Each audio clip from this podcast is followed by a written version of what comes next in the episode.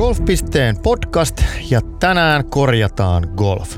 Äänessä Sami Sarpakunnas ja Vellu Hakala. Mä kirjoitin tuossa sydänverellä ja intoa puhkuen blogin golfin hienoudesta ja siitä, miksi, miksi mä pelaan golfia ja mikä golfissa on niin hienoa, mutta, mutta tota, ei golf ole aivan kunnossa. Mennään tässä lähetyksen loppupuolella vähän korjaamaan sitä tuossa Vellulla oli kolmen kohdan lista, mitä pitää lajista korjata ja mulla on kolmen kohdan lista ja katsotaan mitä niistä saadaan aikaiseksi. Mutta aloitellaan kilpakolfilla, kuten yleensä otetaan viikon onnistuja. Tämä ei ole ensimmäistä kertaa tämän viimeisen vuoden aikana, kun viikon onnistuja on Matilda Kastreen tai Sanna Nuutinen. Viime viikonkin jälkeen voisi nostaa kumman tahansa naisista viikon onnistujaksi. Nostetaan kuitenkin Matilda Kastreen. Hän oli siis LPG-tuurin kilpailussa toinen. Hävisi lyönnin entiselle maailmanlistan ykköspelaajalle ja, ja pelasi jälleen häikäisevä hyvää golfia. Viikosta toiseen siis. Mitäpä tuohon lisäilemään? Lisää Vellu kuitenkin jotain. No mä voin koittaa jotain lisätä, mutta vähän, vähän sanattomaksi vetää itsekin, että kyllä käsittämättömän, käsittämättömän hienolta tuntuu, että, että meillä on niin suomalainen, suomalainen ammattilaiskolfari tuolla maailmalla, joka niin kuin voi sanoa, että ihan oikeasti pelaa viikosta toiseen niin maailman parhaita vastaan ja, ja pärjää siellä. Se mikä tässä on nyt hienointa, niin on se, että Matilda Kastre nähdään ensi viikolla Turun Auragolfissa Kanto Openissa.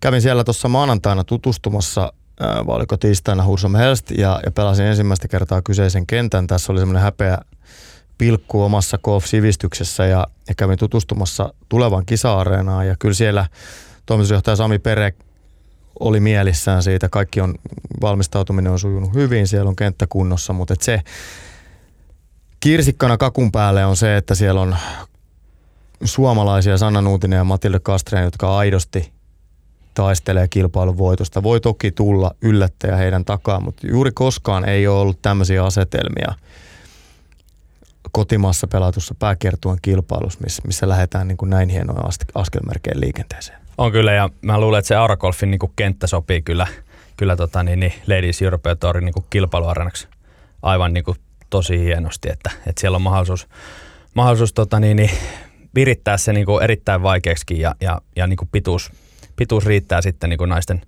naisten kisan järjestämiseen hyvin. Se on tosi hyvä areena naisten kilpakoffia ajatellen. Miehillehän siinä on se tilanne, että vähän pituus loppuu. Klubipelaaja ajatellen se ei ole mikään lyhyt kenttä, itse asiassa jopa vähän päinvastoin. Mutta tota, takatiitä ei saada niin, niin taakse, että se, se olisi niin kuin Euroopan turpelaajille – oikeasti realistinen kilpailuareena. Se, se tiedetään siellä itsekin ja siellä on niin kuin tehty määrätietoisesti töitä nimenomaan letkisan järjestämistä silmällä pitäen. Matilda Kastren nähdään Suomessa. Matilda Kastren nähdään myös Sulheim Cupissa, jos hän onnistuu voittamaan ennen sitä pelattavissa LED-kilpailuissa yhden. Tämä nyt siis semmoinen kuriositeetti. Tämä sama tilanne on ollut Ryder Cupissa ja sama tilanne on Sulham Cupissa. Eli Euroopan edustajan täytyy olla eurooppalaisen pääkiertuen jäsen. Matilda Kastren, joka on opiskellut kilpailut pääosin Yhdysvalloissa, ei ole hankkinut naisten Euroopan kiertueen jäsenyyttä, koska miksipä olisi sen tullut hankkineeksi. Ja on todella outoa, että jos hän on Euroopan joukkueeseen mahtuva pelaaja, mutta jää ulos sen takia, että ei, hänellä ei ole Euroopan kiertueen jäsenyyttä. No tässä vaiheessa sitä ei vaan enää mennä ostamaan. Hänellä pitäisi olla siis kategoria kilpailemiseen Ladies European Tourilla. Joitakin kutsuja hän kilpailuihin saa, niistä yksi siis Auragolfin kilpailu Kanto Open. Ja niistä voittamalla saa sitten pelioikeuden kiertueelle pariksi seuraavaksi kaudeksi.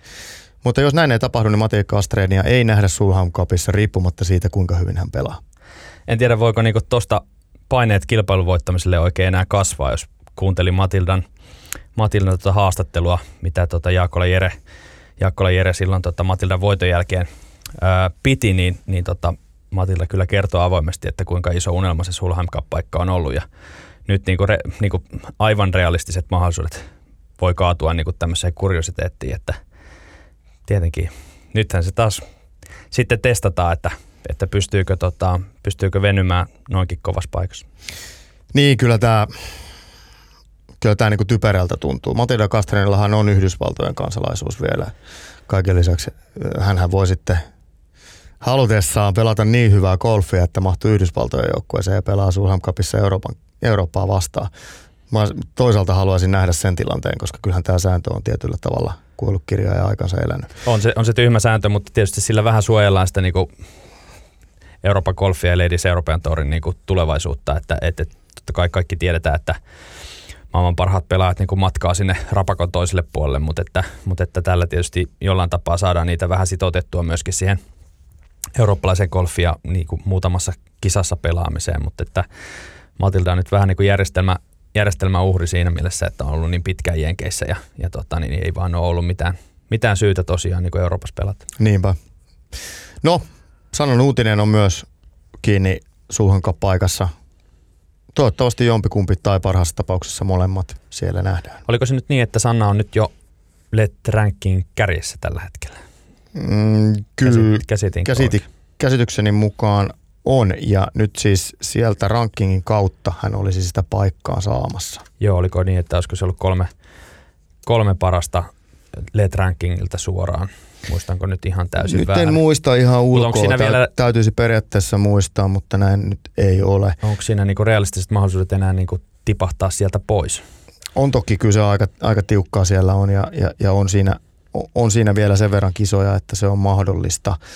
Mutta tietäen Sannan uutisen nykyvireen, niin pidän kyllä aika pienenä sitä mahdollisuutta, että hän, hän sieltä ulos pullahtaisi. Tässä on nyt se, että täällä on niin kuin, isoja kilpailuita jäljellä, jossa on niin paljon jaossa pisteitä, että ne saattaa vielä heiluttaa sitä asetelmaa. Mutta ensi viikolla Kanto Openissa Matilla Kastreen voittaa, Sanna Nuutinen on toinen, niin se tarkoittaa, että meillä on hyvin, hyvin lähellä kaksi, kaksi pelaajaa Sulham Cupia. Joo, sinne vaan kaikki Sankon joukoin katsoo maailman parasta naiskolfia. Siitä vähän tarkemmin tarinaa vielä ensi viikon podissa. Jätetään se aihe tässä vaiheessa. Nyt oli viikon onnistuja ja Matilda Kastreen. Otetaan viikon epäonnistuja. Tämä on ehkä vähän enemmän kuin viikon epäonnistuja, mutta takavuosien Major-voittaja Angel Cabrera, argentiinalainen pelaajasuuruus, jonka suuruuden ajasta toki on vuosia, mutta mies on voinut hyvin alas. Cordoban provinssissa käydyssä oikeudenkäynnissä hänet tuomittiin kahdeksi vuodeksi vankilaan pahoinpitelystä, uhkailusta ja häirinnästä. Tässä oli vain kirsikat kakun päältä. Kaikkia syytteitä Cabrera vastaan ei ole vielä edes käsitelty. Eli uhkana on se, että kakku venyy. 15 miljoonan dollarin uratienesteestä ei ole paljon apua siinä vaiheessa, kun noin pahasti tötöilee, eikä tietenkään tule ollakaan. Se hänestä. Otetaan tähän väliin pieni katsaus meneillään oleviin joukkueiden Euroopan mestaruuskisoihin. Öö, me saadaan jonkun verran toimitukseen palautetta. Kiitos vaan tässä vaiheessa kaikista palautteista. Niitä luetaan ja niitä arvostetaan. Palautetta tulee suhteellisen vähän. Öö, ainakin itse yritän jokaisesta palautteesta löytää sen pihvin ja sen ajatuksen, koska se rima, että ihminen lähettää palautetta, näkee sen vaivan ja sen ajan, niin, niin se rima on suomalaisista aika korkealla, eli jokaiselle palautteelle varmasti on niin kuin perusteita. Ja yksi semmoinen palaute, mikä toistuu, on se, että pitäisi saada kriittisempaa sävyä niin kuin, ö, kilpaurheilun käsittelyyn. Kilpaurheilussa kyse on viime kädessä tuloksesta. Ja, ja nyt tällä alustuksella tarkastellaan hieman joukkueiden Euroopan mestaruuskilpailuita, jossa, jossa siis suomalaiset naisten, tyttöjen, miesten ja poikien sarjoissa tällä hetkellä tulessa. Naiset kahden kierroksen jälkeen Royal Countdownin kentällä Pohjois-Irlannissa 12. Mitallit siis karkasivat, eli ykkösflightiin eivät mahtuneet. Se, mikä tuossa on silmiinpistävää, niin siellä oli paljon yksittäisiä isoja reikätuloksia. Suhteellisen hyvää tasasta pelaamista, mutta kun pelataan lyöntipeliä, niin sanotaan, että kaikki pokia isommat tulokset on, on pidettävä poissa kortista. Take your medicine on semmoinen vanha lääke, joka, joka tota, tai vanha sanonta, voi olla vanha lääkekin, joka yleensä auttaa, mutta nyt jostain syystä näin ei ole tehty. Ää, Tota naisten tulosta nyt ei voi pitää millään tavalla, niin kuin se, on, se on ihan ok. Tavoitteet ehkä, toiveet olivat hieman korkeammalla, mutta se on ihan ok. Se, mikä sieltä pistää silmään, niin Auragolfin kaksikko Daniela Barrett ja Elina Saksa sijoilla henkilökohtaisessa tulos, henkilökohtaisella tuloslistalla siellä 19 ja 26, parhaat sinivalkoiset. He ovat mukana Kanto Openissa ensi viikolla. Tytöt ovat yhdeksänsiä Montadossa Portugalissa, eli jäivät niukasti mitalipelien ulkopuolelle. Siellä ei epäonnistumisia, eli ihan omalla tasolla operoitiin. Sitten nostaan sinne kritiikin harjalle, eli miehet pelaavat kakkosdivisioonassa. Miehethän voittivat siis Euroopan mestaruuden vuonna 2018, hyvin hiljattain. Joukkuessa pelasivat silloin Sami Välimäki, Matias Honkala, Veeti Mähönen, Santeri Lehesmaa, Aleksi Myllymäki ja Jonatan Jolkkonen. Sen jälkeen miehet tippuivat kakkosdivisioonaan, josta nyt sitten tämän vuoden karkeloiden kautta nousee kolme parasta takaisin ykköseen. Ja minimitavoite täytyy olla nousu. Se on itsestään selvä. Käytännössä se tavoite pitäisi olla kilpailun voitto. Miehet on nyt viidentenä avauskierroksen jälkeen, eli sama tilanne kuin naisella, paljon erittäin suuria yksittäisiä reikätuloksia. Henkilökohtaisessa kilpailussa 17 parhaan joukossa on neljä suomalaista, eli suhteellisen hyvin onnistuttu, mutta kun tämä on joukkuekilpailu, niin siellä kaikkien pitää onnistua. Eli nyt jos tarkastellaan tätä näin, niin ajatellaan, että, että okei, siellä nyt ei ole iso, iso viilausta vaadita, niin sitten mennään niin kuin jatkopeleihin ja sieltä harjataan paikka takaisin ykkösdivisioonaan. Mutta jos näin ei tapahdu, niin, niin silloin voidaan sanoa, että kyseessä on niin kuin selkeä epäonnistumisen. Kyllä Suomen sinne ykkösdivariin kuuluu. Niin ja etenkin, etenkin jos kolme vuotta sitten on voitettu Euroopan mestaruus, että, että sieltä on niin kuin kuitenkin suhteellisen pitkä matka ensin tippua niin kuin yhtä sarjatasoa alemmas ja sitten niin kuin sielläkään ei olla ihan kärkihaminoissa. Pojat johtavat kakkosdivisioonaa samalla kentällä EGCC, kun miehetkin pelaavat. Jesse Saareksi hienosti henkilökohtaisella tuloslistalla toisena. Toivotaan, että miehet ja pojat harjaavat sieltä nousupaikat ykköseen ja kritiikki voidaan haudata. Tässähän on tapahtunut Suomen amatöörivalmennuksessa suhteellisen ö, suuriakin muutoksia. Jo edesmennyt Fredrik Jendelid valmensi Suomen maajoukkueita päävalmentajatittelillä vuoden 18 loppuun. Ja nyt sitten tämän vuoden alusta Jussi Pitkänen, Petteri Nykkykaksikko otti vetovastuun. Toki heidän työnsä on vasta alussa. Ei, ei voida olettaa, että, että saadaan samaan aikaan tuloksia, tuloksia aikaan. Mutta varmaan voidaan nostaa ilmoille se kysymys, että onko tämä kahden vuoden ää, päävalmentajaton jakso osoittautunut niin kuin oikeaksi vai vääräksi valinnaksi, jos tulokset laahaavat. Niin ainakin jos tuloksia katsoo, niin tietysti tuohon on helppo, helppo vastata. Mä en tiedä, mä tässä itse yritin kanssa funtsia, funtsia tota, niin etukäteen, että mitä, mitä olisin niin itse mieltä tästä ja ehkä niin kuin sellaista ekspertiisiä niin kuin suomalaista amatöörikolfia kohtaan ei ihan löydy, ei tule niin tarkkaa seurattua, että, että minkälaisia niin kuin pelaajia siellä on ja miten he niin kuin henkilökohtaisilla taidoilla sitten mätsää niin kuin muuhun, muuhun Euroopan huippuun, mutta, mutta tietysti tosiaan, niin kuin sanoin, jos ihan numeroita katselee, niin kyllähän sinne niin kuin huolestuttavat piirteet, piirteet on näkyvissä, että, että mistä ollaan niin kuin kolmen vuoden takaisesta tiputtu, mutta että ehkä sitten se jälkipyykki ja analysointi niin kuuluu tässä tapauksessa mahdollisesti muille tyypeille. Näin se on ja, ja tässä vaiheessa ei voida vetää liian pitkälle meneviä johtopäätöksiä, mutta kuten sanottu, urheilussa on kyse numeroista ja tuloksista ja numeroiden valossa ja tulosten valossa Suomi ei tällä hetkellä menesty kovin hyvin amatöörikinkereissä. Se kertoo varmasti osaltaan siitä, että meidän taso ei ole aivan riittävän leveä. Vähän sama kuin jalkapallo Euroopan mestaruuskilpailuissa, niin, niin huippumaat pystyy tuomaan vaihdosta. Siellä löytyy kaksi-kolme pelaajavaihtoehtoa lähes paikalle kuin paikalle. Suomen kohdalla tilanne ei ole sama. Ja, ja nyt vähän sama, että kun, kun amatöörimaajoukkueesta vahvat pelaajat on, on vaihtanut statusta ammattilaiseksi, niin ketä sinne on tullut tilalle – niin, niin ei vielä pysty vastaamaan huutoon. Selvästihän tässä on nyt kyse siitä, koska myös jos miehet voitti 2018 EM-kultaa, niin sitten taas naiset 2010-luvun alkupuolella niitti menestystä useampana vuonna peräkkäin. EM-pronssia 2012 ja JNE. Ja aika nimekkäällä porukalla. Niin, siellä oli Noora Tamminen, nykyinen komulainen, Sanna Nuutinen, joka, joka nyt sitten ammattilaisena tekee kovaa jälkeä ja, ja paluun kilpakentille nyt sitten tehnyt Krista Pakker. Anteeksi, naisten ää, 2012 kyse oli toki naisten MM-pronssista. Mutta tätäkin tilannetta tarkastellaan ensi viikolla lisää ja jossain vaiheessa varmasti saadaan studiovieraaksi myös Petteri Nykkyä ja Jussi Pitkästä, jotka osaa sitten vastata siihen, että miten näitä haasteita jatkossa lähdetään taklaamaan. Kilpagolf-puolella tapellaan viimeisistä The Open-paikoista. Eli Scottish Open, 8 miljoonaa euroa palkintorahaa Rolex Series-kisa. Nyt pelataan niin kuin kovin panoksi. Maailmanlistan viiden kärjestä mukana neljä pelaajaa. Ainoastaan Dustin Johnson kiertää Skotlannin ja, ja hakee sitä The Open kuntoa sitten jostain muualta. Hauska poiminta muuten, Victor Hovland joka hakee Open kuntoa kotimaastaan Norjasta. Pongattiin Larvikin kentän Golfbox ajanvarauksen kautta ja sen jälkeen oli 2-300 ihmistä hänen kintereillään.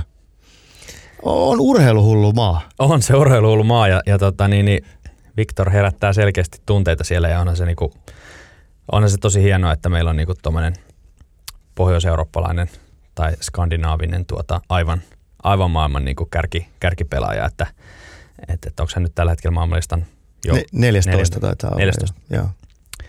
Joo, Victoria oli use, useampi silmäpari seuraamassa. Joo, oli. Uh, se herätti, herätti niin kuin, tai pisti silmään, että siinä oli toki, jos ajatellaan sitä Hufladin ryhmää, jossa oli muuten Jonainen Riise, vanha Liverpool-pakki, jonka moni sieltä muistaa, punapäinen kaperi, niin uh, jos ajatellaan sitä, että siellä 200-300 ihmistä seuraa tätä ryhmää, niin millaista on pelata sitä ryhmää ennen tai sen jälkeen olevassa ryhmässä. Mutta norjalaiset osoitti hyvää tilanneälyä ja jakoi kannustuksia auliisti myös edellä ja takana oleville pelaajille. Varmaan aika ikimuistoinen rundi. No ihan varmasti joo. Aika harva meistä niinku saa niinku satapäisen yleisö edessä niinku lyödä avauslyöntiä. Siinä voi pikkusen jännittää tuommoista perusklubituppari. Et edes sinä siellä mittuurilla? Ei ole mittuurilla ollut kyllä vielä vielä tota, en ole varma, että onko kahtakas silmäparia ollut koskaan katsomassa. Mikä on sun niin kuin paineisin avauslyönti, minkä sä oot lyönyt? Mä nimittäin kerron sen jälkeen oman. Toi on kyllä hyvä, hyvä kysymys. Kyllä se varmaan tota, jossain näistä lyöntipelin SM-kisoista varmaan Tavast Golfilla oli, oli tuota ihan hyvin porukkaa katsomassa siinä ykkösti läheisyydessä ja, ja tota, onneksi mä oon aina sanonut sitä, että se on niinku todella todella, todella mukavaa, että saisi ykköstillä ottaa driverin käteen, koska siinä on iso lapa ja ei tule lyötyä sitten kokonaan ohi pallosta. Siinä sai muistaakseni lyön drivea. Ja siinä oli kyllä ihan hyvä, hyvä fiilis ja se, että tietysti pitäisi vaan osaa jotenkin kääntää, niin kuin, kääntää voimavarakseen, että on tullut porukkaa katsomaan ja näin pois. Mutta siinä voi olla, että vähän jännitti.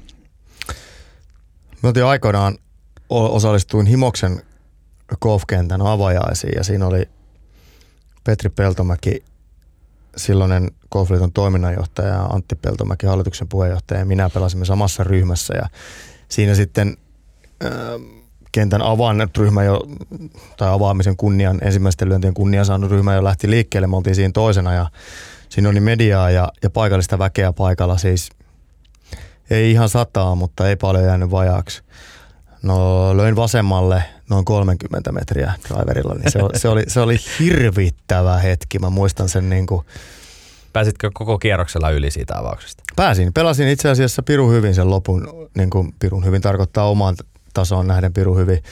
Mutta tota, mä muistan jossain vaiheessa Antti Peltomäki, hän, hän varmasti veti niin kuin johtopäätökset siitä ekasta lyönnistä. Sitten siellä taka, takalenkin alussa sanoi, että sähän pelaat Sami ihan hyvin. Se oli niin kuin hieno, hieno osoitus itselleni, että, että golfillinen arvoni on palautettu tämän epäonnistumisen jälkeen. Mutta se, se, se, on semmoinen, joka jää, se jää mieleen. Joo, mulla on jäänyt myöskin mieleen, tuota, puhuttiinkin tuossa justiinsa eilen, eilen työporukalla niin kuin vaikeista avausväylistä golfkentillä ja, ja tuommoinen pitkä par kolmonen, jossa on niinku pakko lyödä, pakko lyödä rautaa, rautaa ulos tiiltä, niin on aina aika haastava. Niin mun on jäänyt kyllä mieleen joku Finistor-kisa Peuramaan Porkkalalta, kun siitä lähdetään siitä klubitalo edustalta ja joku rauta vitonen kädessä siihen vastatuuleen par kolmosella, niin, niin tuota yksi, yksi vuosi muistan siihen semmoisen pienen soketin lyöneeni sinne oikealle kohti, kohti laskettelurinteitä, niin siinä, siinä sai kyllä pitää kanssa niin kuin, sai pitää pakettia kasassa, että, että, että kehtas, kehtas kävellä sinne pallolle ja jatkaa kierroksen loppuun. Mä en muista, onko mä koskaan osunut siinä kriiniin.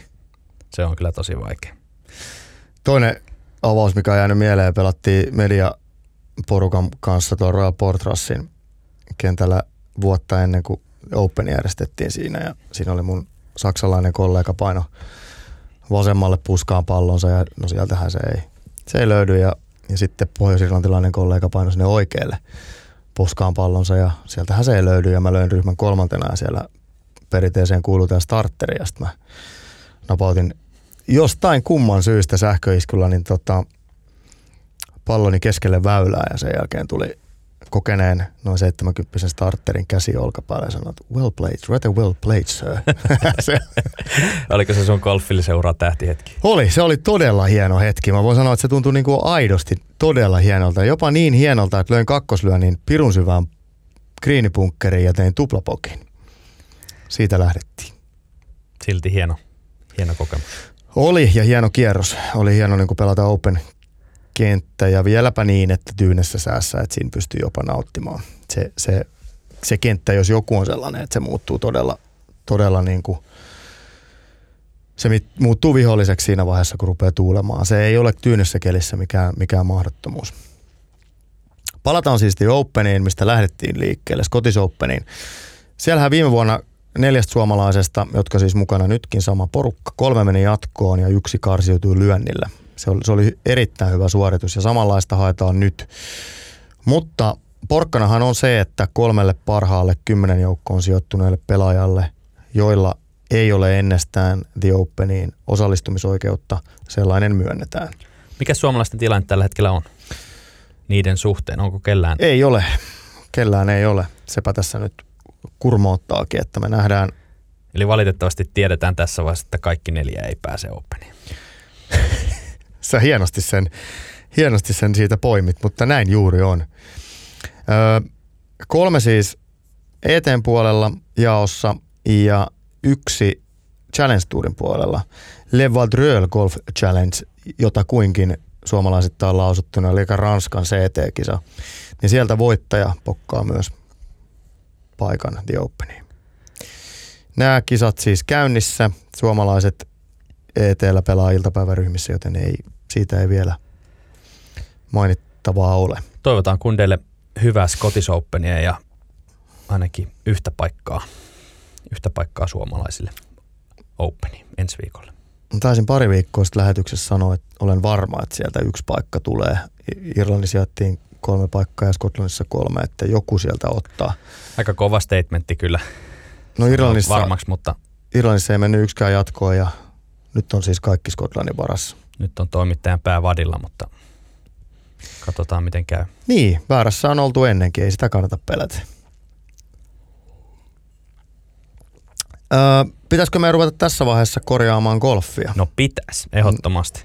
Mainitaan vielä, että naisten Euroopan kiertueella pelataan Lontoossa tällä viikolla. Sieltä siis vauhdit siihen kauden tärkeimpään kilpailuun, joka ensi viikolla siis Turussa. Ja nyt korjataan golf. Ideana on siis se, että kumpikin sai koostaa kolmen kohdan listan plus yhden bonuskohdan ää, asioista, jotka ärsyttää eniten golfissa. Ää, mä voin nyt antaa Vellu sun aloittaa. Tehdäänkö me tämä homma niin? Kyllä, tämä, tämä käy ihan, ihan hyvin näin. Ja nämä on siis vapaa-valintaisessa järjestyksessä, eli ei niin, että se, minkä sä mainitsit ensin, on, on kaikkein ärsyttävin, vai miten sä oot tämän Joo, nämä tulee, tämä tulee ihan, ihan sekalaisesti täältä nyt. No niin, no pistä joku. Mikä mua ärsyttää golfissa? No, kyllä mua ärsyttää sellainen peliseura, jolla ylikovat odotukset sitä omaa peliään kohtaan. Se on niinku, jotenkin se on vaan tylsä. Me ollaan kuitenkin lähtökohtaisesti pelailen tässä aina ihan sellaisten pelaajien kanssa, jotka ei niinku leipäänsä tällä tienaa ja, ja tota, niin, niin, aika moni niinku tuntuu tuolla kentällä kärsivän siitä, että et, tota, ensinnäkin ne odotukset sitä omaa peliä kohtaan on korkeat ja myöskin kun siitä johtuen, niin se nautinto siellä golfkentällä niin on aika harvassa ja perustuu yleensä vaan siihen, että sattuu olemaan pelillisesti hyvä päivä. Muuten se on niin kuin täyttä tuskaa. Se on totta. Siis ö, neljä tuntia negatiivisesti peliinsä suhtautuvan ihmisen kanssa on, on pitkä aika, koska se, mehän voidaan niin kuin ajatella tätä semmoisena mindfulnessina, että et, et, et mulla on oma mieli niin kasassa, että tämä toisen henkilön mielentila ei vaikuta minuun tai oman peliin, mutta kun se ei mene niin, harva siihen pystyy. Ei se mene niin, ja tietenkin siinä on vielä tietysti ero, että jos pelaa jonkun ihan ventovieraan kanssa, niin ehkä se on sitten helpompi olla siitä, siitä välittämättä siinä mielessä, että sä et niinku ylipäätänsä välttämättä siitä ventoja vierasta ihmisestä välitä niin paljon, mutta sitten jos on vaikka jonkun tutun tai kaverin tai jonkun kanssa pelaamassa ja, ja näkee, että toisella ei ole niinku kentällä kivaa, niin totta kai se vaikuttaa. Kyllä muhun ainakin niinku mun kavereiden niinku mielialat jollain tapaa vaikuttaa, että olisi se kiva, että kaikki olisi hyvällä tuulella. Tähän niin johtuu valtaosan pelaajista kohdalla siitä, että, että he odottavat itseltään jotain, jota he eivät realistisesti pysty toteuttamaan, eikö niin? Niin, no juuri näin, juuri näin. Tai pystyvät toteuttamaan vaan niin kuin kerran kesässä tai, mm. tai pari kertaa kesässä ja sitten se oletusarvo ei, ei tavallaan kunnioiteta niitä laji, lajirealiteetteja, että, että on peli, jossa niin kuin peli heittelee ja, ja tota, niin, niin tavallaan ainoa, mihin sä pystyt vaikuttaa on se, että, että miten, sä, miten sä otat sen pelin niin kuin minäkin päivänä vastaan. Ja nyt täytyy niin kuin tähän samaan hengenvetoon sanoa, että, että itse on ihan tämän saman prosessin käynyt läpi, että löydän kyllä omaa itseäni täältä niin kuin omasta listastani myöskin ja, ja tota, niin, niin, olen jossain vaiheessa suhtautunut niin kuin peliin liian vakavasti ja, ja tota, ollut niin kuin vaikeitakin hetkiä, että, että, että aloittanut hyvin ja sitten yksi poki ja sen jälkeen niin kuin, ei niin kuin nouse, nouse suunpielle ollenkaan, mutta että ehkä siihenkin peilaten, niin kyllä suosittelen kaikille niin kuin vähän menemään sinne omaan itsensä ja miettimään, että voisiko sinne golfkentälle lähteä nauttimaan siitä huolimatta, mikä se päivän tulos on. Joo, kyllä. To, toi on niin kuin ihaltavaa rehellisyyttä. Ja, ja on sanottava itseltä, että siis kyllä, mä, mä uskon, että valtaosa golfareista käy sen prosessin läpi, että jossain vaiheessa peli lähtee eteenpäin ja sitten sä kuvittelet osaavas vähän enemmän kuin sä osaatkaan, sulla on, tulee ehkä jotain tavoitteita, mihin sä et pääse niin nopealla aikataululla kuin sä haluaisit päästä, niin sen jälkeen se, se peli voi, se voi muuttua vähän hampaiden kiristelyksi. Ja, ja se, se ei varmasti edesauta sitä eteenpäin menemistä. Ja sitten tässä pit, että se on niin hyvin samaistuttava ja kaikki joutuu käymään se prosessi, että pääsee siitä irti. Ja mun mielestä tämän ei pidä tarkoittaa sitä, etteikö saisi reagoida golfkentällä. Että jos sä lyöt pallos vesiesteeseen ja sanot perkele, niin, niin se nyt on vaan inhimillistä. Mutta kyse on niin kuin siitä, että sä pääset siitä perkeleestä irti, etkä murjota kahta seuraavaa reikää. Niin, kyse on oikeastaan siitä, että jääkö se siihen perkeleeseen ja sen jälkeen jatkuu niin juttelu kavereiden kanssa vai, mm. vai meneekö sinne oma – omaan surkeuteen sisään ja, ja tota niin, niin, sitten vasta kun teet seuraavan kerran pöydin, niin voit rupea taas hengittämään. Joo. Mitä sulta löytyy? Ensimmäinen kohta. Ensimmäinen kohta on hidas peli. Se on ylivoimainen ö, inhokki. Hiljattain pelasin kahden hengen ryhmä. Meidän edessä oli kahden hengen ryhmä ja, ja tota, heidän edessä sitten – Mä en tiedä mitä, koska mä en koskaan nähnyt sitä heidän edessä menevää ryhmää. Tämä johtuu siitä, että nämä kaksi jätkää, jotka siinä edellä pelasi, niin he niin kuin käveli kuin hidastetusta filmistä. Ja e, e siis se on raivostuttavaa. Se on raivostuttavaa ja varmaan etenkin sen takia, että siinä tulee niinku sellainen, siinä tulee vaan väkistä sellainen tunne, että tässä ei niinku ajatella muita ihmisiä ollenkaan. No sä nostit tämän, tämän tämä on niin tärkein kohta. Niin golfissa kuin liikenteessä kuin elämässä yleensä, että jos ihmiset muistuttaisi itseään siitä, että ajatellaan nyt hetkinen muitakin kuin itseään, niin kaikilla olisi paremmin. Täs, siis me ei tarvittaisi liikennevaloja, jos ihmiset osaisi käyttäytyä liikenteessä ja miettiä, että, että okei, jos toi nyt menee tuosta ensin, niin kaikilla on helpompaa ja tämä menee jouhevasti. Ja golfissa se, että, että, että jos nyt vähintä mitä sä voit hoitaa hyvin on, että sä kävelet ripeästi omalle pallolle ja teet ne niin kuin valmistautumiset hyvin. Jos sä lyöt metsää, niin lyö metsää. Taas toinen esimerkki. Eilen illalla ö, pari kaveri meidän edellä pelaavassa ryhmässä, niin he oli niin kuin jatkuvasti metsässä. Yhdellä tiipaikalla se toinen kaveri, kun me oteltiin siinä vuoroa, tuli sanoa, että nyt on sorry, tosi vaikea päivä, että ei pysy palloväylällä. Ja mitäpä siihen voi muuta sanoa kuin, että hei, kaikki tietää, että on tuntee, toi on käynyt mullekin. Kyllä se jossain vaiheessa rupeaa pysyä väylällä. Olisi varmaan päästänyt meitä ohi, jos kenttä olisi rullannut niin hyvin, että olisi ollut järkevää mennä. Ei ollut. No, kaikki oli hyvin ja kaikki oli annettu anteeksi, kunnes mä näin seuraavalla väylällä, että, että kaveri, kun se siitä tiipaikalta lompsi sinne metsään, mihin se pallo taas päätyi, selaten kännykkäänsä. Niin kyllä toki, jos sä niin aiot pelata golfia ja selata samalla kännykkään, niin kyllä se hitaaksi muuttuu. Eli tällaisten pienien juttujen kautta se peli hidastuu tarpeettomasti. Kyllä niin kuin kolmen hengen ryhmän pitäisi pystyä pelaamaan rundi kuin rundi, kentällä kuin kentällä kolme ja puoleen tuntia juoksematta.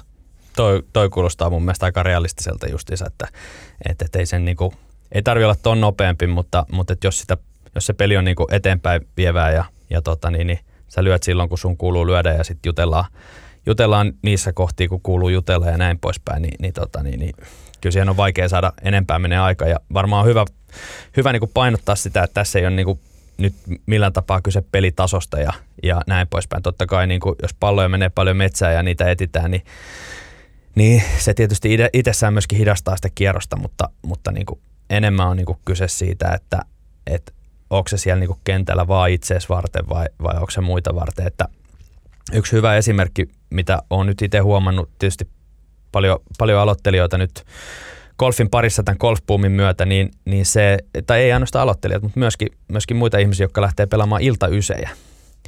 Ja sä oot vaikka päättänyt, että sulla on vaikka 18.00, niin on lähtöaika ja sä menet pelaa ilta, iltaysi ja sitten kun sä pelaat vain yhdeksän reikää, niin sulla ei ole niin mikään kiire sieltä kentältä pois.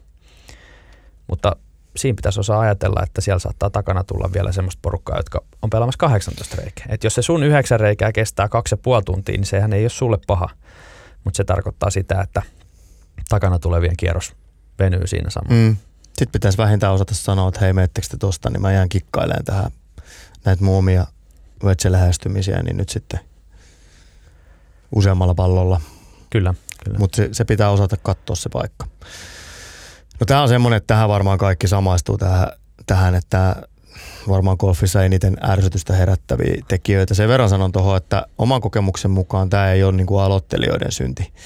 Tämä nousee tuolla foorumeilla hyvin usein esiin, tämä kaadetaan aloittelijoiden niskaan. Mä sanoisin, että tämä on keskitasosten vakavasti pelinsä suhtautuvien harrastajien synti se hidas peli, useammin kuin kenenkään muiden. Tuosta saisi aika hyvä aasisilla meikäläisen seuraava kohta. Vedetään se. Sitten sä saat, sä saat sanoa nyt, eikö hetkinen, tähän onkin sun. No niin, siitä aasinsilta. Ole hyvä. Kiitos. Miten sä muotoilit sen keskitasoiset liian vakavasti, vakavasti. omaan peliinsä suhtautuvat harrastajat? Mulla on täällä kakkoskohtana tällainen kuin Mister 8 harkkasvingi. Okei. okay. Aasinsilta oli kyllä tässä kohtaa todella osuva. Tuota, No toki tämä vähän liippaa tuohon meikäläisen ekakin kohtaan, liian kovat odotukset oma peliä kohtaan, mutta ehkä tämä kuitenkin tavallaan ero, ero jollain tapaa, mutta tässä on tietysti sitä samaa, samaa vakavasti golfiin suhtautumista ja, ja, ja ajattelua siitä, että sitä lyöntiä ei voi suorittaa ennen kuin, ennen kuin se täydellinen harkkasvingi on sieltä tullut. Ja, ja tähän kahdeksan harkkasvingiin liittyy oleellisesti se, että sitten kun se varsinainen lyöntisuoritus on lähdössä, niin siinä välissä pitää vielä kököttää siinä pallon päällä semmoinen 15-20 sekuntia ja sä voit siitä vierestä vaan niinku aistia, kun se pää raksuttaa ja miettii, että miettii kaikki mahdolliset liikkeet läpitte ennen sitä swingia, että mitä tässä nyt sitten seuraava, seuraavan tota, niin, niin, sekunnin aikana pitäisi tehdä ja, ja tota, ensinnäkin se ei kyllä millään tapaa voi kenenkään peliä parantaa. ei se, olisi niinku, se on niinku ensimmäinen asia, mikä pitää sanoa, että se kannattaisi kaikkien ymmärtää, että, että, että ensinnäkin golfpallo ei lyödä harkkasvingillä Se, että mä t- tiedän sen, että jossain opetetaan sitä, että ota semmoinen hyvä harkkasvingi ennen lyöntiin, mutta jos sä fiksaanut siihen, että ennen kuin sä saat sen mailla raapasemaan sopivasti sitä ruohonpintaa, niin sä et voi lähteä lyömään, niin onhan sulla tuo kentällä ihan kamala ollut. Oh, on, on. Ja, ja se pallolle jäätyminen 80 sekunniksi ennen sitä lyötyy, niin ly, lyöntiin, niin siinä, siinä näkee vierestä katsoen, kuinka se tietokone korvien välissä raksuttaa, mutta siinä näkee myös sen, kuinka semmoinen niin kuin, semmoinen tota niin kuolinkankeus hiipii kofari jokaisen soluun ja sen jälkeen kun lähdetään liikkeelle, niin voi olla ihan varma, että se lyönti ei muistuta yhtäkään niistä kahdeksasta harkkasvingistä. Kyllä. Ja nyt kun me teesattiin tämä sillä tavalla, että me korjataan golf, niin mä voisin antaa tässä tämmöisenä harjoituneena pelaajana semmoisen vinkin, että älkää ottako harkkasvingejä sillä tavalla, että ne pitäisi millään tapaa olla samantyyppisiä kuin se teidän tuleva varsinainen swingi, vaan, vaan ottakaa se harkkasvingi enemmän semmoisena tapailuna ja swingatkaa vaikka mailla ihan reilusti ilmassa, älkää yrittäkö hakea sitä kontaktia siihen nurmeen. Ja älkää swingatko täysiä, vetäkää mm. vaan silleen rauhallisesti. On turha ottaa siihen ennen sitä lyöntisuoritusta niin sitä täyttä jännitystä päälle, vaan niin kuin haette semmoisen rutiinin siihen harkkasvingailuun, että, että tavallaan se on enemmänkin semmoista tuntemuksen hakemista kuin sitä, että teidän pitää saada täydellinen, täydellinen kopio siitä tulevasta lyönnistä aikaiseksi ennen kuin voitte lyödä pallon. No nyt täällä alustuksella monta harkkasvingiä sä teet? No mä heilautan siinä ilmassa Kahdeksan mailaa, kertaa. Mailaa yleensä kerran tai kaksi. Mulla mul vähän riippuu. Mitä, mitä sä teet? Tapailet sä jotain liik- liikkeen swingin kohtaa? Mitä sä haet? Mitä sä pyrit tavoittelemaan siinä? No kyllä mulla kentällä on niinku tosi vähän ajatuksia niinku siihen swingiin liittyen ikinä. Et mä oon oppinut pelaa golfia sillä tavalla, että, että tavallaan mä meen ja lyön. Mä ajattelen muita asioita. Mä ajattelen sit sitä, että paljon mulla on mittaa ja minkälainen tuuli ja, ja, ja näin poispäin. Mutta niin kuin se varsinainen harkkasvingin ottaminen on ehkä enemmän semmoinen niin herättelevä vaan, että mulla on mailla mm. kädessä ja mä tosiaan swingaan sitä sillä tavalla sitä mailaa, että se lapa ei käy niin 3-40 senttiä lähempänä maata missään vaiheessa.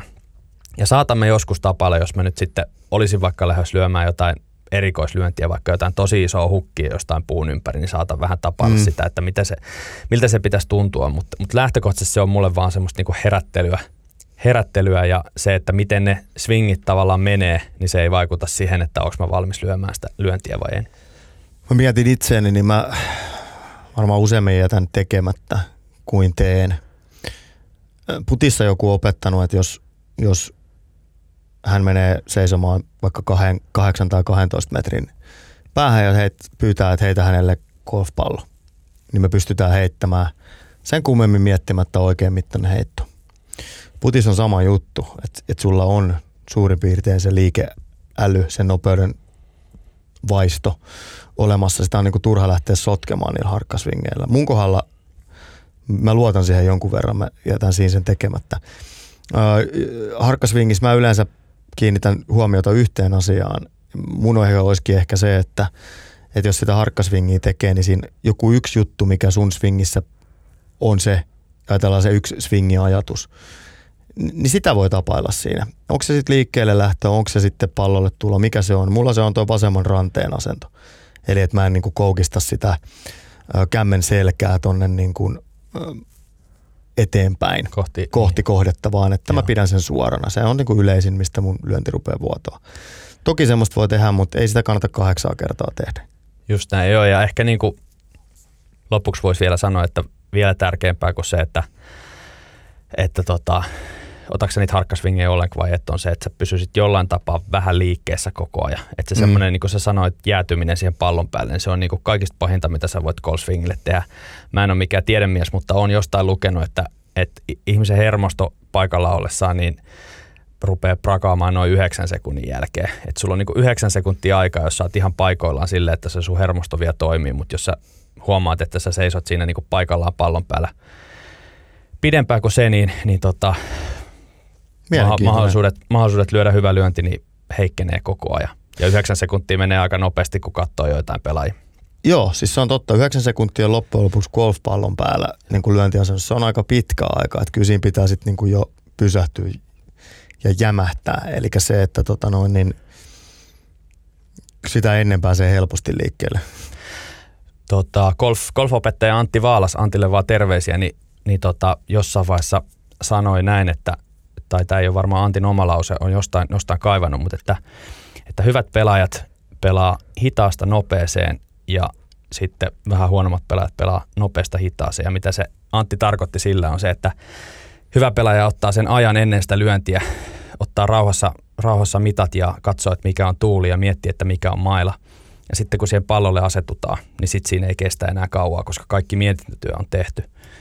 Ja sitten ehkä semmoinen vähän vähemmän harjaantunut pelaaja, niin ottaa sen rautaseiskan sieltä päkistä, koska se on aina, aina ollut se rautaseiska ja sitten menee siihen pallon päälle ja rupeaa miettimään, että ei hitsi, että onkohan tämä sittenkään oikea mailla ja mm. mitä toi tuuli tekee ja miten mun piti tätä lyödä. Ja se, siinä on mun mielestä aika hyvä kuvaus siihen, että, että, että hitaasta nopea se olisi se, mitä meidän pitäisi saada aikaiseksi. Eli omat rutiinit saa tehdä rauhassa, mutta sitten kun mennään pallolle, niin sitten pitäisi olla valmis suorittamaan. Toi on, toi on erittäin hyvä, hyvä tota, luonnehdinta, oli Vaalaksen tai ei. Tästä voidaan palata tuohon edelliseen kohtaan, eli hitaaseen peliin.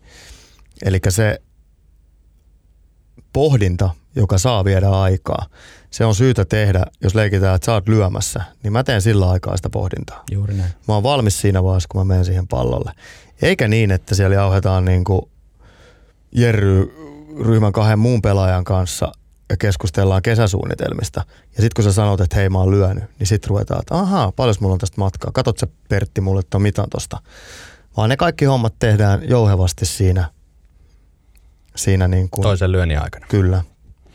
Sami Sarpakunnas, Seuraava. mikä on sinun toinen kohtasi? No mulla lukee täällä paskat Kärstä. avausväylät. Tämä tarkoittaa siis huonoja avausväyliä. Mulle golfista on, golfissa on kyse niin kuin ennen kaikkea tunnelmasta ja fiiliksestä. Sen, sen luo monesti se golfkenttä puitteineen ja, ja, ja se, si, useasti se, että miten se istuu siihen maisemaan. Se on, se on niin tärkeää. Ja, ja sitten golfväylät pitää olla myös suunniteltu niin, että ää, ne on reiluja, ne on tarkoituksenmukaisia ja nimenomaan tarkoituksenmukaisia siinä kohdassa, missä sitä kierrosta ollaan. Ja mun mielestä ideaali ava- avausväylä on selkeä, helposti hahmoteltava, hahmotettava, lyhyehkö, ei siis päälle raivattava, mutta lyhyehkö par neljä reikä joka parhaassa mahdollisessa tapauksessa kertoo yleisilmeen siitä kentästä. Jotain sellaista olemuksellaan, että, että tällaista on luvassa. Ja no kotiseuturakkana mä voin sanoa, että. Lawrence Golfin kummankin kentän avausväylät on niin kuin malliesimerkkejä siitä, mikä on hyvä parnelonen, hyvä avausreikä. Sä pääset helposti, sä hahmotat, että okei, tuolla on lippu, tämmöinen lyödään, tässä mennään. Sun ei tarvitse välttämättä kaivaa driveria, sä voit avata sen pitkällä raudalla, mutta driverillekin on useimmilla pelaajilla tilaa. Sillä, että sä pääst helposti kentälle, sä pääst helposti peliin kiinni. Kakkosreikäkin voi olla vielä selke, se, se, niin kuin helpohko. Sen jälkeen on niiden tiukkojen reikien vuoro. Toi varmaan kanssa pikkusen ero siitä, että minkälainen, niin kuin, minkälaiseksi kenttä on profiloitunut ja minkälaiseksi se on rakennettu. Että itse pelailen tuo kytejäkolfissa ja meillä oikeastaan molempien kenttien avausväylät on aika tiukkoja, on niin kuin vesi, vesi selkeästi pelissä ja sanotaan, että huono lyönti kostaa, kostaa kyllä nopeasti, mutta sitten taas toisaalta, jos miettii, miettii tota, niin, niin, kytejä, Northwestia ja Southeastia, niin, niin ehkä ne on niin kuin Suomen mittakaavassakin niin rakennettu haastaviksi kentiksi ja, ja semmoisiksi championship-tasoisiksi kentiksi, varsinkin jos takatilta pelaa, niin ne on pitkiä ja, pitkiä ja niin kuin, ei missään tapauksessa niin kuin kentä helpoimpia väyliä. Et ehkä se toimii tuollaisilla kentillä sitten taas myös niin päin, että, että pelaaja näkee niin kuin saman tien, että mitä, mitä, on, mitä tuleman pitää. Se. Ja, ja pitää olla niin kuin valmis, valmis siitä ekasta avauksesta asti, asti tota niin, niin, ole pelin päällä. Silloin, silloinhan ne täyttää sen, sen luonnehdinnon siitä, että ne kertoo niin kuin yleisilmeen kentästä. Ne on kummatkin vähän pitkiä, vähän haastavia, mutta ne on kuitenkin selkeästi hahmotettavia. Siellä ei tarvi arpoa. Sä pääset niin kuin peliin helposti sisään. Siinä mielessä, ja sitten kummallakin myöskin kakkosreijät on aika, aika armeliaita, eli, eli en mä niitä niin kuin pistäisi sinne huonojen avausväylien koriin, jos nyt ei sellaista tässä ruveta rakentamaankaan. Mutta mut mun mielestä se, niinku, että jos, jos kenttä päästään mukavasti peliin kierrokseen sisälle, se luo semmoisen hyvän fiiliksen, sitten se lähtee soljumaan. Mutta typerintä on se, että sä pistät niinku kylmiltään kentälle tulleen pelaajan ikään kuin liian tiukkaan paikkaan heti aluksi. Paha fiilis, ei ole kivaa. Silloin se on niin kuin se lähtee väärin liikkeelle. Sitä on vaikea korjata sitten enää missään vaiheessa, sitä huonoa fiilistä. Samaistutko tämmöistä? Oletko miettinyt tämmöistä? Onko sillä avausväylällä sulle merkitystä? No on sillä varmaan merkitystä. Mä en ole ehkä noin, noin niin syvällisesti sitä miettinyt, koska mä en ole miettinyt, että mikä on hyvä, hyvä avausväylä, mutta että ehkä mä, kyllä mä ton niin allekirjoitan, että, että olisihan se kiva, että se eka väylä olisi semmoinen, että sieltä pääsisi niin kentälle silleen mahdollisimman iisisti ja, ja mieluummin niin pöydiväylä kuin, pöydiväylä kuin selkeä pokiväylä. Öö, ja, ja tota, joo, kyllä mä, kyllä mä ton allekirjoitan. En ole ehkä miettinyt ihan noin tarkkaan, mutta kyllä mä ton allekirjoitan. Linnagolfi ykkönen, selkeä, ei liian pitkä. Ton aika tiukka mun mielestä sekin. Se on, se on, musta se on aika hyvä avausväylä. Toki täytyy muistaa, että se on alun perin suunniteltu kympiksi. Joo. Siellähän on niinku, öö, järjestys vaihdettu, mutta että kyllä mä pistän sen, mä jäin miettimään nyt sitten just näiden tavallaan kisaprofiilin kenttien avausreikiä, niin, niin kyllä ne niinku tiukkoja on, mutta et silti hahmotettavissa ja, ja kesytettävissä. Ihan joo, mä voisin, joo, esimerkiksi Talin ykkösväylä on mun mielestä hyvä ykkösväylä. Mm. parvitone, siitä on niinku mahdollisuus lähteä pöydillä ulos, jos onnistuu. Ei kuitenkaan mikään lentokenttäväylä, että siinä on niinku punkkerit suojaamassa sitä, mutta kuitenkin selkeä ja, ja niinku hyvillä lyönneillä niin taltutettavissa. Tosi, tosi hyvä ykkösväylä. Eli siis päästään siihen, että sen ei tarvitse olla välttämättä par nelonen. No sekin on totta, mutta ei missään tapauksessa pitkä par kolmonen, koska sitten mä lyön soketin siihen. Joo, ei ruveta kasaamaan tässä tota, niitä ää, kenttiä, joilla on huono avausväylä, mutta todettakoon, että avausväylän ei tule olla pitkä par kolme. Ei si- meille. Ei, ei meille. Tasoisille. Ei meidän tasoisille soketien lyöjille. Sulla on vielä yksi. Mulla on vielä yksi listalla. Nyt kun puhuttiin, tai sä puhuit siitä hitaasta pelistä, niin jotta me saadaan tähän nyt vähän tämmöistä polarisaatiota tähän meidän listaan, niin, niin tota, nyt mulla oli täällä listalla ne ihmiset, jotka on ylikovat odotukset ja identifioi itsensä sen tuloksen kautta, niin ehkä mua kaikista eniten tästä mun listalta silti ärsyttää ihmiset, jotka identifioi itsensä nopean pelaamisen kautta. Totta kai hidas pelikin on niinku rasittava ongelma ja näin poispäin, mutta, mutta tota, sitten on niinku olemassa näitä ihmisiä, joille niinku se nopea pelaaminen on kaiken A ja O tuo kentällä.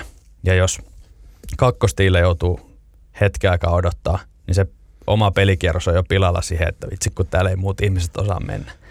Ja sitten juostaan siellä kentällä, kentällä niin kuin mahdollisimman nopeasti tulosta tehdään, no tehdään sitten minkälaista tehdään, mutta se tulos ei missään tapauksessa ja se pelin pelaaminen siinä on keskiössä, vaan se, että mä osaan pelaa tätä peliä niin paljon nopeammin kuin muut. Ja se on mun mielestä aika rasittava, sekin on vähän semmoista ylimielistä.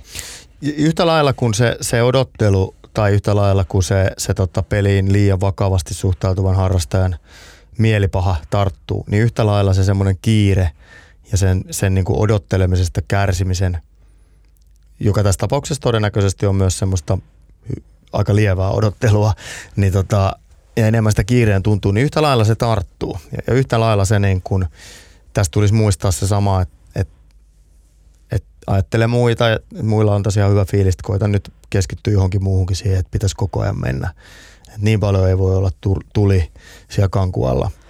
Tämä on, muuten, tämä on jännä, mä en ole ikinä ajatellut tätä, tätä kohtaa, tai en ole ikinä ajatellut, että tämä olisi niin kuin mun kolmen kohan listalla, mutta tämä on myöskin hyvin tunnistettava pelaajatyyppi ja tämä on niin kuin hyvin, hyvin samaistuttava. Se ei, se ei ole myöskään niin kuin hyvää peliseuraa. Se on nimenomaan tunnistettava pelaajatyyppi ja niin kuin omastakin kotiseurasta niin kuin löytyy, löytyy esimerkkejä, joita tietenkään tässä en, en mainitse, mutta, mutta niin kuin jotenkin kuitenkin olisi hyvä muistaa. Tässä tietysti puhutaan, niin kuin mennään ääripäästä ääripäähän, että ei ole hyvä, että sitä tulosta niin kuin katsoo liikaa ja pitää osaa rentoutua ja näin poispäin. Mutta sitten jos sä oot niin kuin pelaaja, joka on niin kuin luopunut täysin siitä, että golfkentälle mennään tekemään tulosta ja yrittää pelaamaan mahdollisimman hyvin ja, ja niin kuin oot hermonen, jos joku katsoo puttilinjoja ja, ja, ja ottaa harkkasvingejä ja ottaa mittoja, että mittoja kai saa ottaa, että kyllä sen pitää suurin piirtein ottaa vaan sinne fiiliksellä mitta ja, ja lyödä mahdollisimman nopeasti. Niin se on mun mielestä kauhean surullista, että sä, sä oot niinku tavallaan luovuttanut tämän pelin suhteen ja ainoa mistä sä saat kiksejä on se, että kun sä pelaat nopeammin kuin muut.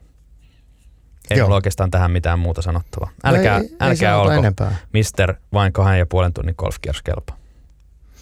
Tai missis.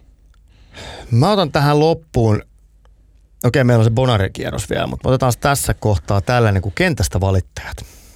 Se on mun viimeinen kohta. No ihmisiä, jotka kokee, että he eivät ansaitse sitä golfin kultaista sääntöä, että, että pelataan se pallo niin kuin se sattuu makaamaan. Vaan heidän mielestä väylät on aina liian kovia, ne on liian pehmeitä, pallo makaa liian lähellä maanpintaa tai se makaa liian syvässä ruohossa.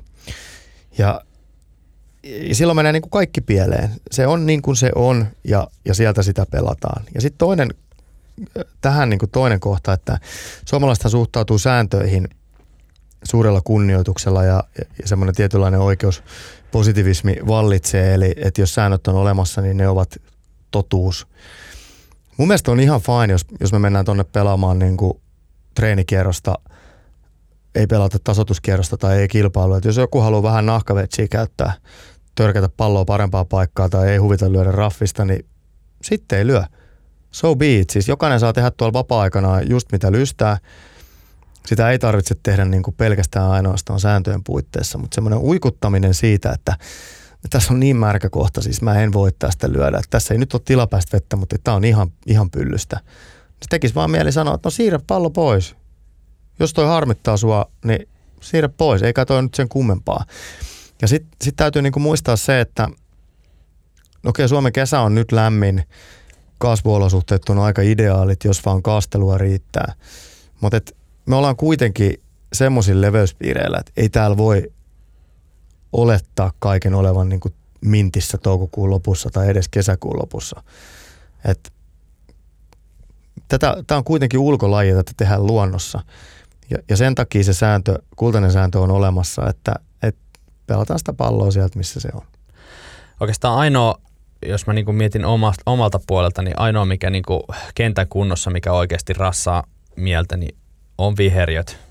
Viheriöt tekee niinku siihen peliin niin suuren osan, ja viheriöllä sä et tavallaan sitä huonoa viheriön kuntoa, niin sä et voi millään NS-helpotuksilla paikata.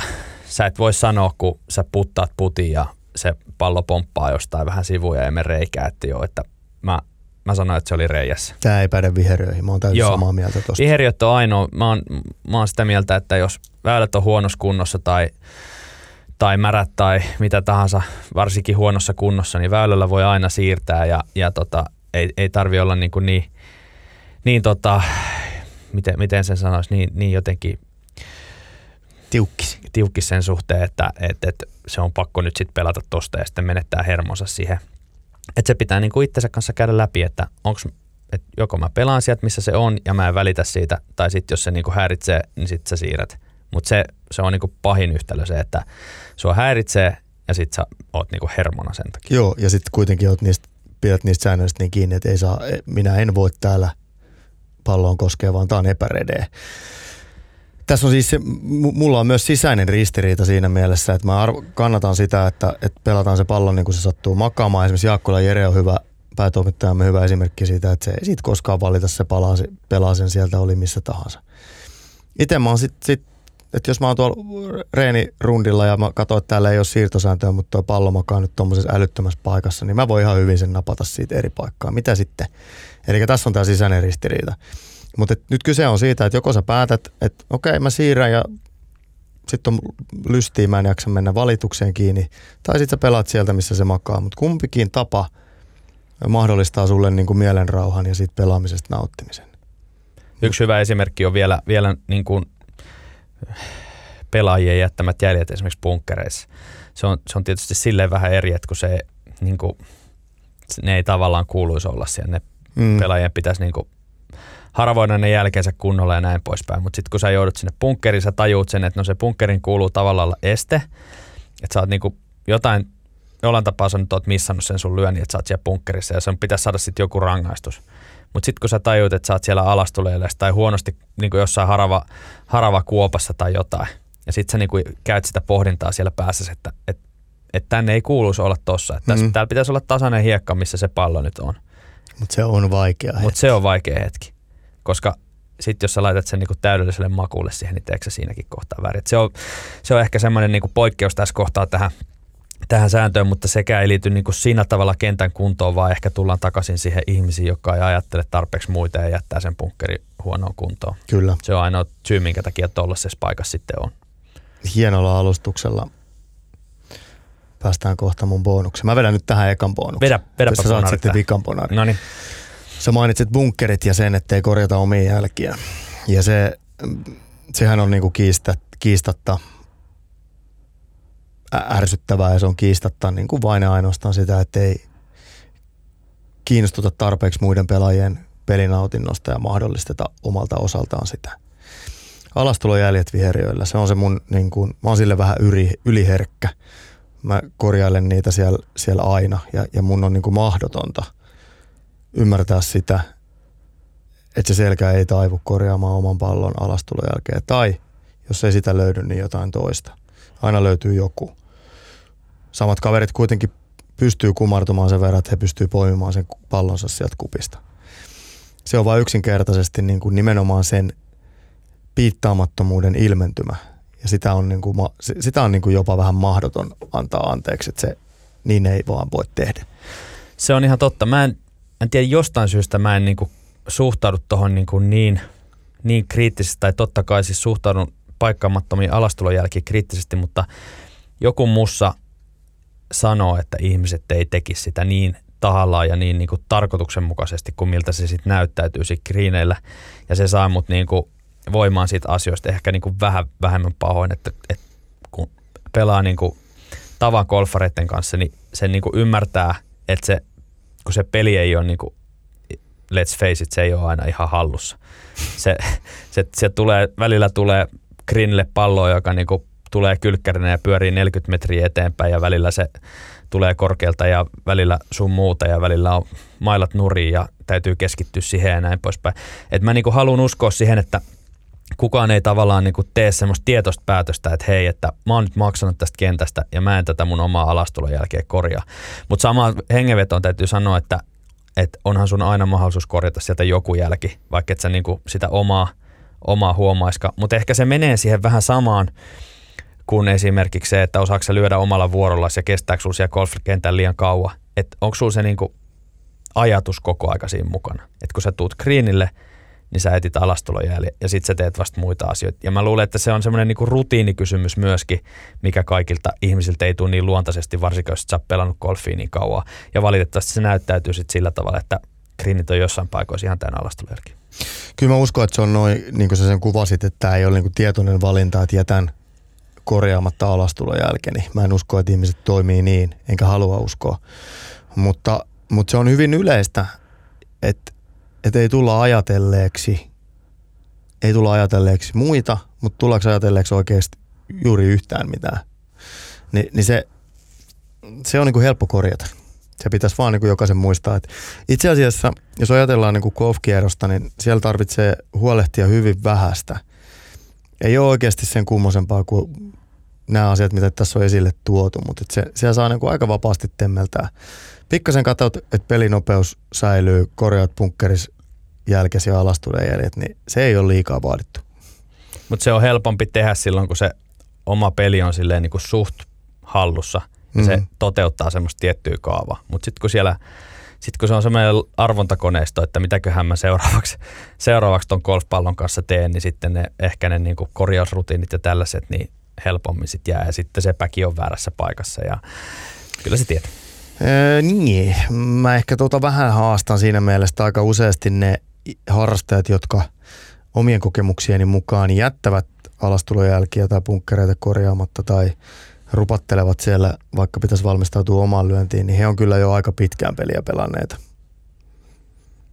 Tässä ei välttämättä nyt kokemus mene niin kuin, kokemus ja viisaus ei mene välttämättä käsi kädessä. Mutta sulla oli vielä yksi kohta. Mulla on yksi bonuskohta täällä vielä ja tämä nyt on vähän tämmöinen pilke silmäkulmassa ja ehkä vähän tämmöinen enemmänkin kevennys tähän loppuun. Mä tota, itse aloitin pelailemaan golfia silloin 2010-luvun jälkipuolella ja, ja tota, tuolla... 2010-luvun jälkipuolella? Kyllä. Eli... Kaks, ei, 2000, niin, 2010-luvun alkupuolella. Joo. joo. en ole pelannut esimerkiksi vuotta tässä nyt. Niin, mä mietin kanssa, että... Mit, Hyvä joo, korjaus. Mutta, hyvä. mutta joo. Ja tota, kotiseurassani otin, otin paikalliselta, paikalliselta tota, niin, niin, golfproffalta niin ensimmäistä tuntia. Ja mainittakoon hänet nyt nimeltä Vaalaksen Antille jälleen kerran terveisiä, kun Antista tuossa äsken aikaisemminkin puhuttiin. Ja, ja tota, mentiin, mentiin Rangeille ja, ja tota, Antti siinä sitten ensiksi vähän kyseli multa, että mitäs mä tältä niin golfilta meinaa ja mä olin silloin vielä hyvässä nousukiidossa ja, ja kerroinkin siinä, että joo, että, että, että ihan hyvin on tässä kehittynyt ja, ja miettinyt, että voisiko tätä niin kuin pelailla kilpaa tai vaikka jopa niin kuin ammatikseen, ammatikseen jossain vaiheessa, niin niistä unelmista on sitten myöhemmin luovuttu ja ei se mitään, Antti, Antti kuunteli siinä vieressä ja, ja tota niin, niin sitten ensimmäiset kommentit, mitä se sanoi, niin nyt mä joudun vähän sensuroimaan tätä, jotta, tästä ei tule vähemmistöjä syrjivää puheenvuoroa, niin, niin tota, sano, kerroin siinä, mitä, mitä golfista ajattelee. Ja Antti sanoi, että hyvä, hyvä, että joo, että ihan ensimmäiseksi ennen kuin aloitetaan, niin, niin tota, tuosta piip-pyyhkeestä sun pitää luopua. Mulla oli siis tämmöinen legendaarinen lantio, lantiopyyhe, Ai, vielä sitä isompaa mallia, joka melkein yletty tuonne polvitaipeeseen asti. Ja tota niin, niin Antti teki hyvin selväksi siinä vaiheessa, että toi ei ole ok. Ja en ole sen jälkeen tätä piip-pyyhettä käyttänyt. Mitä mieltä saat Sami niistä? No ensinnäkin mä sanoin, että mä olen aina pitänyt Antti Vaalaksesta, mutta kyllä mä pidän nyt vielä enemmän. Eh, Ehkä nämä pyyhkeet ilmentää mulle sitä sellaista vähän liian totista suhtautumista tähän koko hommeliin. Ja musta tuntuisi oudolta pitää sellaista, se ei voi olla niin kuin, ehkä se helpottaa sitä lavan pyyhkimistä ja niin poispäin, mutta ehkä se ei niin kuin mitään muuta helpota se on vähän, vähän liian totista mun, mun, mun silmää. Ja mä ehkä kieltäisin. Kyllä mä ehdottomasti, mä näen sen funktion sillä pyyhkeellä siinä. Siis sehän on itsekin tota, niin ennen jokaista lyöntiä, niin se mailan lapa pitää olla puhdas ja se pitää myös olla kuiva, etenkin jos vetseä lyödään ja johonkin se pitää kuivata. Mutta se, se niin kuin näkyy, kun sulla on aikuinen, aikuinen tota, niin, niin keski-ikään päässyt mies, jolla on päästä varpaisiin kaikki titleistiä ja, ja ei mitään pois titleistiltä. Sä voit Sami kohta kysyä, että kuinka monta titleistä mailla on muuta löytyy olin päkistä. valmistautumassa siihen. Mutta se näkyy, kun se mies, jolla, jo, jo, jolla on niin viimeisen päälle sama merkki ja kaikki, kaikki päkissä ja, ja tota, niin sitten tulee kirkkaa oransseissa housuissa siihen ykköstiille ja sitten on toi lannepyyhe tuossa perskannikan päällä, niin Eli kyllä ollaan siinä- vähän liian siinä on totisesti golf. siinä on, se- onko siinä se on sun- ehkä siinä on menty niin kuin, Onko se sun niin kuin loppukaneetti tähän, että älkää olko liian totisesti golf? Mä vähän syötän tätä sulle. mä en, mä en tiedä, tartuks mä tohon, tartuks mä tohon sun syöttöön, että onko se, onko se liian totista, mutta et siinä ei ole päästy semmoiseen tietyn, tietyn pisteen yli, jossa niin kuin nähdään, että sitten kun ollaan oikeasti golf, niin sitten lannepyyhettä ei enää pidetä. Tämä jättää sopivasti auki. Tässä ei tiivistetä liikaa, ei lähetty. Hienosti sä pidit pääsisä, että lähti mä tarjosin sulle tässä syöttöä lapaan. Sä jätit, annoit sen mennä läpi ja toivot, että joku ottaa sen laidasta kiinni ja vasta sieltä laukoo. Hienoa, jätetään tämä tähän. Näin golf on korjattu. Toivon lämpimästi, että me pystyttiin nyt vastaamaan siihen kritiikin pyyntöön, tarpeeseen, jota meille on esitetty. Toivon yhtä lailla, että ei aiheutettu kenellekään nyt mielipahaa. Nämä kannattaa nyt muistaa aina, että semmoinen niin kuin lakoninen, jopa kyyninen huumori ainakin itselläni on vähintään joka toisessa lauseessa läsnä. Eli näitä ei kannata ottaa liian vakavasti. Mutta kyllä näissä on semmoisia, mä uskon, että näihin aika moni kuulija pystyy samaistumaan ja pystyy löytämään täältä niitä juttuja, mi- mitä korjaamalla, mihin keskittymällä tämä laji olisi vielä antoisampi meille.